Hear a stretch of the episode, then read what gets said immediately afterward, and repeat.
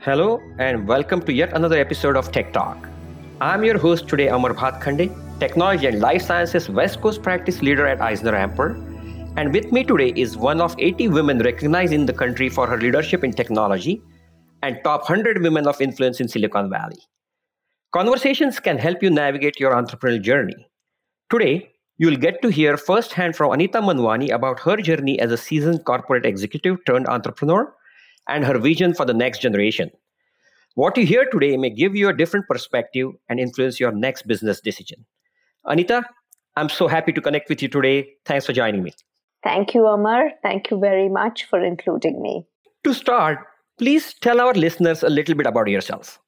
Gosh, that's always a tough question, but I look back at my journey in life so far, and I feel that it's been an accidentally blissful journey based on what the universe has offered. And I think a big part professionally and personally has been the many mentors that I have had.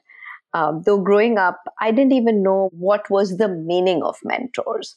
And yet I remember meeting Amalti Thambe, who was the first IAS officer, a woman IAS officer in India, and she was in the same batch as my dad, and I got to meet her. And along the way, I think I was very fortunate for many, many folks who touched my life, and more so what stands out is, of course, my parents and my mentors in the US. So my first job, I was an accidental graduate student who came for my further studies at University of Cincinnati, Ohio. And then accidentally, I got my first job in a robotics company. And after that, I got recruited to NASA Ames and accidentally got put on the NAS, which was the Numerical Aerodynamic Simulation Program. And from there, it wasn't looking back for me because Hewlett Packard recruited me. I started in the first 32-bit operating system program and the release of the first 32-bit operating system, and moved portfolios only after the 12th release of HP UX, which was the 64-bit release. And along the way, I think HP is where I really grew up. And when HP split into Agilent, you know, I had, in that course of 20 odd years, I'd had the opportunity to do global assignments, work in many functions, services, P&Ls, and so on. And I'm here today more as the accidental entrepreneur that also just started, not because I had this vision to solve a world problem. It fell into my lap. It felt like it was the right thing. And along the way, we made pivots. So really, that's me. I really don't have a well-charted out life. I've just taken it as it comes. Well, that's really fascinating, and people would love to hear more about it. So I do remember in our conversations that you said that before you became an entrepreneur, and that's what you just alluded to, you were a very successful person at HP. But even after that success, I think you decided to pivot within the company, within HP. Can you tell us, you know, one of your key takeaways from that experience of pivoting within HP? So, you know, the pivot wasn't something that I thought of, honestly. The pivot was an opportunity. I had done HP UX as a product. I had led HP services, businesses, you know, rejuvenated our India software operation, brought in Y2K times, brought in a lot of the big five vendors to help us. But the pivot really came when HP was, just before HP split from Agilent, and I was told that as part of my fast track, I needed to prove that I could also do test and measurement businesses, and that's when the pivot came, when I had to go in manage a P&L that was hardware and software in an industry that I didn't know as well, because I was mostly in software and systems. And now I was in the world of mobile computing and looking at, you know, performance measurements and how to give people quality of service. And so that was a big pivot, but an exciting one. I learned a lot. Great. I also do remember that you telling me once that it's not just about the product, but realizing the potential of the product. I think that's what I think is your famous quote, I guess. Yes. You know, all of us can build products, but I think that by the potential of the product, I really meant always how the product can be used and how it can actually solve problems and, you know, make the customer's life easy. Because if you don't have that, people aren't going to buy your product. And so when you're sitting in a large organization, oftentimes you're building this product with a set of specs, but the specs have to relate back to what customer problems they're going to solve. And I think a lot of times we shy away when we're into hardcore product engineering.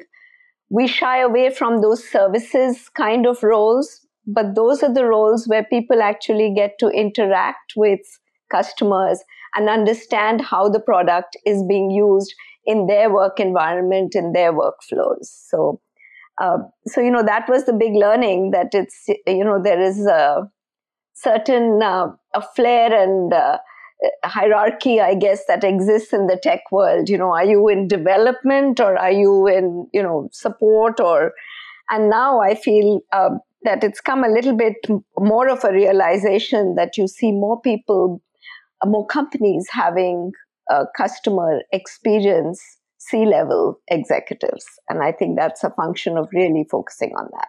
Now, I'll tell you, you make it sound so humble, and you are humble, because I do know that you were in one of the 20 potential executives in HP's first ever global leadership program. And then you've been there, you took another pivot to become a founder of reLIMS. So can you tell us a little bit more about reLIMS and what you have learned since launching your company back in 2007? So I think I was an accidental entrepreneur. When I left Agilent, it was purely to kind of focus on my own kids and really take a break. And in the process, very accidentally, an opportunity came up where I was to start a company that would provide analytics to a law firm. And from that, we landed up doing analytics for pain management companies. And that business grew. We saw that there was obviously a gap in the lab information management solution, because why would they come to another company to provide analytics and, you know, fill in some of those gaps? So we decided to pivot to a product. And that's what reLIMS is about. It's end-to-end workflow management, both from a B2C and a B2B. When we say B2B, it means when a physician orders or a hospital orders your test, and then the results are managed all through the laboratory, from collection to preparation of the sample to actual integration with the test machines, which many a time are Agilent and Thermo Fisher and others, to the actual report going out in the format with the right triggers. The system also has the ability to actually manage inventory real time and give triggers. It's completely HIPAA compliant. So, and in COVID times, we had to move to a B2C, where we had to integrate with logistics and we had to integrate with payment systems. So travelers, when you and I got into a plane, you could go to any lab and just pay by cash and get your test. So seems like it's safe to say that reLIMS is reimagining the patient experience, I guess, right? I think it's more than imagining the patient experience. It is really simplifying the lives of every lab professional and giving access to the patients, to the labs. Typically, the access to the patient is coming through the hospital, their physician, or the EMR, EHR system. Perfect. So now let me focus on the latest chapter, in your growth, or, which is the TiE chapter, right? As a chartered member of TiE Silicon Valley myself, I have witnessed your incredible focus on giving back to the community, particularly as the current president of TiE Silicon Valley. Why are you so passionate about engaging the next generation of entrepreneurs, and what are some of your goals for this next year as a president? So I'll kind of go backwards. My goals for next year are three things. I mean, and they have been ever since I kind of joined the board, is really to elevate the brand of TiE. and to, you know, it's not just about honoring the legacy, it is also about being relevant to today's context. And TiE was founded, as you know, we are the founding chapter of TiE, and it was founded 31 years ago to really provide and foster entrepreneurship by providing a platform that included corporate executives, investors, and gave entrepreneurs from South Asia easy access to the investment and the buying community in the technology world. But that need has evolved, and we have a lot of young entrepreneurs that are only a tap away from the big investor or the big decision maker in corporate America today from our community. So I think making it more relevant means expanding our influence just beyond the South Asian community, but also making sure that we attract the younger generation. And this, come to why the younger generation is so important, is because I think there is a lot to be done outside in the vicinity of Silicon Valley. And I think it is the youngsters who will, one, be able to carry that torch forward for fostering entrepreneurship. But more importantly, how will they engage with TiE? They can only engage if they feel connected, if we address new technologies, new ways of doing business, which is what has happened in Silicon Valley today. I mean, we've been talking about AI, ML, we've done, you know, summits in blockchain. And of course, we decided to add on a track for Gen AI, which was standing room only. And we are continuing that pivot. On August 10th, literally 3 days from now, we will have a Gen AI meetup. There'll be a regular cadence of this. We've got the Golden Globe Theater, where we bring young people who are talking about their journeys, their successes. And to me, success is not just measured about exits, you know. It's really, what problems are you solving? Are you having disruptions? Whether those disruptions result in a fantastic financial outcome, that's great. But with the youngsters, you know, they're not as focused on, did we get that unicorn, or, you know, they I think by virtue of being born in with a lot, are more focused on social impact. So I think we need to just engage the youngsters in a different way, with more focus on the technologies that are relevant for today. And no longer is it just cloud and healthcare, but it has to be, cloud is now a given, right? Everybody has cloud in their infrastructure. Security is a given. Everybody has to have that in their infrastructure. So we have to change the framework of our conversation, number one, and two, bring youngsters into the mix so we can all learn from it and figure out how best to serve them. Now, something else I've heard you saying is you don't have to do everything yourself.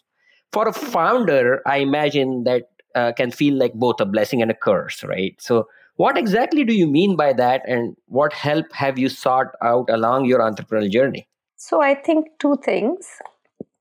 One is, when we say we don't have to do everything ourselves, I think as an entrepreneur, you will attest to, Amar, that an entrepreneur has to be ready to do a lot more themselves, because sometimes you just can't afford to have that many people, or sometimes there's a crisis and your team needs to get that supplemental additional help.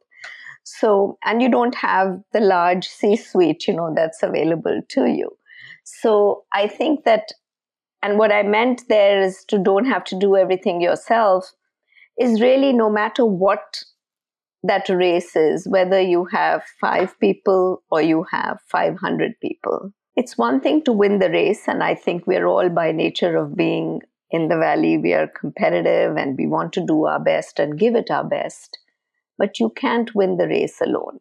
Even if you think you can run it alone, there is no fun in winning it alone unless the team has won it with you and unless you have won it with the team.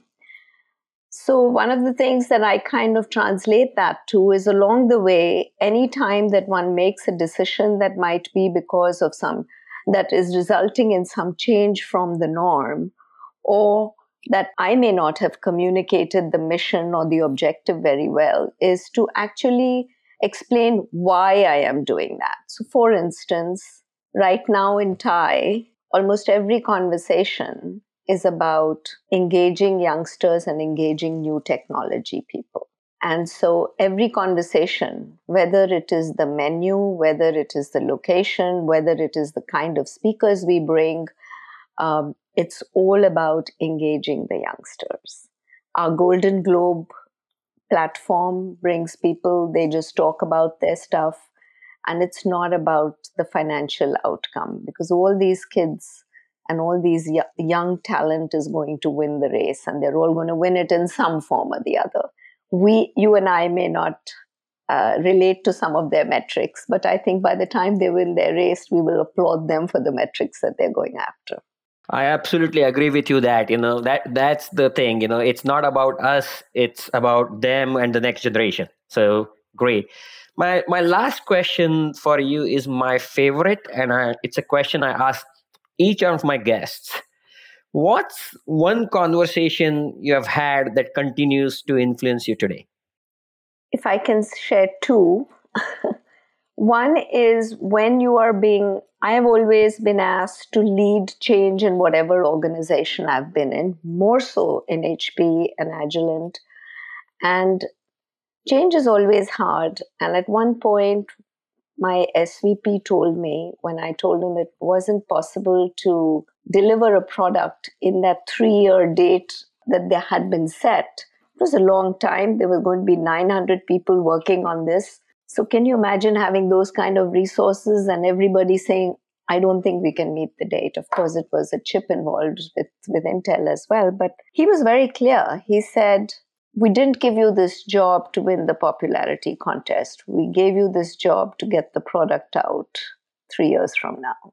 And I learned a lot by that just two statements that he made is when you make change, there's going to be resistance. And it's not resistance because people want to resist. It's because your job is to make sure everybody buys into that goal and get to the finish line with you. And I think the second conversation that always is at the core of my being is one from my dad, who told me that at every point, all of us have crises and ups and downs in our lives. And so he, I know, always used to say, whenever you fall, don't spend your time saying, why me? Quickly brush your knees and start running again. So those are the two I live my life by. That's incredible. I mean, how many times do I hear these I have this question. People always quote their parents, and I'm full faith in it. Parents are never wrong, right? At that moment, we might have thought, hey, what are they trying to tell us? But I do believe those are some the words that we will keep out with ourselves in our hearts, right? So anyways, Anita, thank you for taking time to have conversation with me today. And thanks to our listeners to tuning into Tech Talk. Be sure to subscribe to EisnerAmper podcast to listen to more Tech Talk episodes, or visit EisnerAmper.com for more tech news you can use.